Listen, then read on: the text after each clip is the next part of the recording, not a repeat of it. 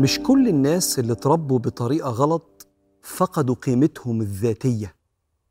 لكن في بعض الأخطاء اللي في التربية وإحنا هنا مش بنخش في نوايا الأب والأم.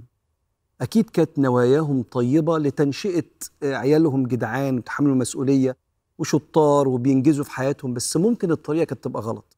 ففي بعض الأخطاء لو اتجمعت جنب بعض في التربية بيطلع الولد أو البنت فاقد قيمته الذاتية.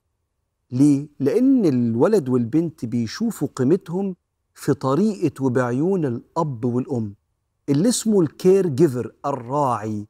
فلو اللي بيرعاني بيعاملني كده هو أنا قليل قوي كده بيطلع البني آدم شايف نفسه قليل قوي. أول خطأ من أخطاء التربية بيأذي بيدمر قيمة الإنسان الذاتية هي التربية بالإهانة الدائمة. إن يكون طريقة التشجيع أو العتاب إهانة. هناك فارق ما بين الحزم والإهانة. حزم في غير عنف ولين في غير ضعف في خط كبير مش شعرة ما بين الإنسان وهو بيربي يبقى حازم مع أولاده الحزم فيه احترام الإهانة ما فيهاش احترام.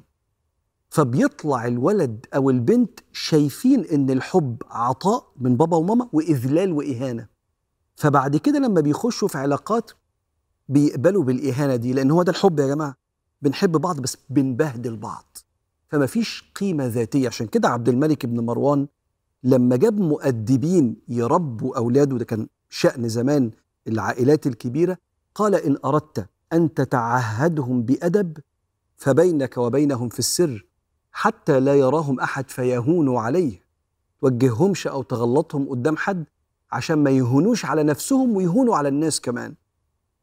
السبب التاني اللي لو اجتمع مع الإهانة والإذلال في التربية يخلي البني آدم يفقد قيمته الذاتية هو الرفض والإهمال. إن يبقى الولد أو البنت عايز يقعد مع أبوه ولا أمه يقول له ابعد عني أنا تعبان من الصبح. طب تعالى احكي لي حكاية قبل ما أنام ونسني كده وأنا نايم بالليل مش قادر أنا تعبان طول اليوم. أو يوعده إن يجوا ما يجيش. فيحس الولد أو البنت إن الراعي اللي المفروض يحبه عندوش وقت ليه أنا أصلا أقل من إن حد يديني من قلبه أو من وقته. يطلع صغير قدام نفسه. لما سيدنا النبي عليه الصلاة والسلام كان قاعد مع أحد الصحابة فدخل ابنه الصغير فالصحابي ده مسح على شعر الولد وقعده على حجره. دخلت بنته بعد شوية قام ماسح على شعرها وقعدها جنبه على الأرض. فقال صلى الله عليه وسلم هلا على فخذك الأخرى؟ قعدها على رجلك الثانية فلما قعدها على رجله رجل رجله الثانية قال الآن عدلت. ليه البنت تشوف أخوها واخد اهتمام كأني عايزك جنبي على رجلي وهي قاعدة على الأرض كده. الإهمال ده يكسر نفسيتها ويخلي قيمتها الذاتية قليلة.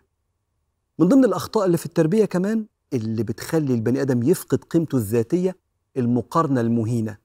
لما أب أو ابن يقعد يقارن ابنه بعيال أحسن منه معناها في قلب العيال الصغيرة إن أنا حزين إن أنت نصيبي. أنا كان نفسي تبقى ده. فلو كنت ده كنت هبقى فرحان ممكن تبقى زيه. فمع تراكم المقارنة دي يبدأ العيال الصغيرة يكبروا I'm not enough أنا مش كافي. أنا اللي المفروض يحبني شايفني قليل حزين إن أنا من نصيبه. كان سيدنا النبي يقول كده عليه الصلاة والسلام يقول من رزق بأنثى ببنت يعني. فلم يئدها ما موتهاش زي زمان في الجاهلية. ولم يهنها ولم يؤثر عليها ولده يعني الذكر دخل بها الجنة. لو طلعت وكان زمان دي المشكلة في المقارنة أن يعني يقارنوا ما بين الولاد والبنات ويغلبوا العيال الولاد. فالنبي يقول أبدا ما تعملش كده. تطلع قيمتها الذاتية صغيرة. وأنا هقول لك على حاجة. لو لقيت نفسك بتتكلم على نفسك دايما كلام سلبي لو لقيت نفسك لما بتيجي تطلب حقوقك تطلبها بعنف كأنك بتقول أنا طريقتي العادية محدش هيبص لي ولا يهتم بي لازم أزعق وأتخانق عشان أطلب أبسط حقوقي.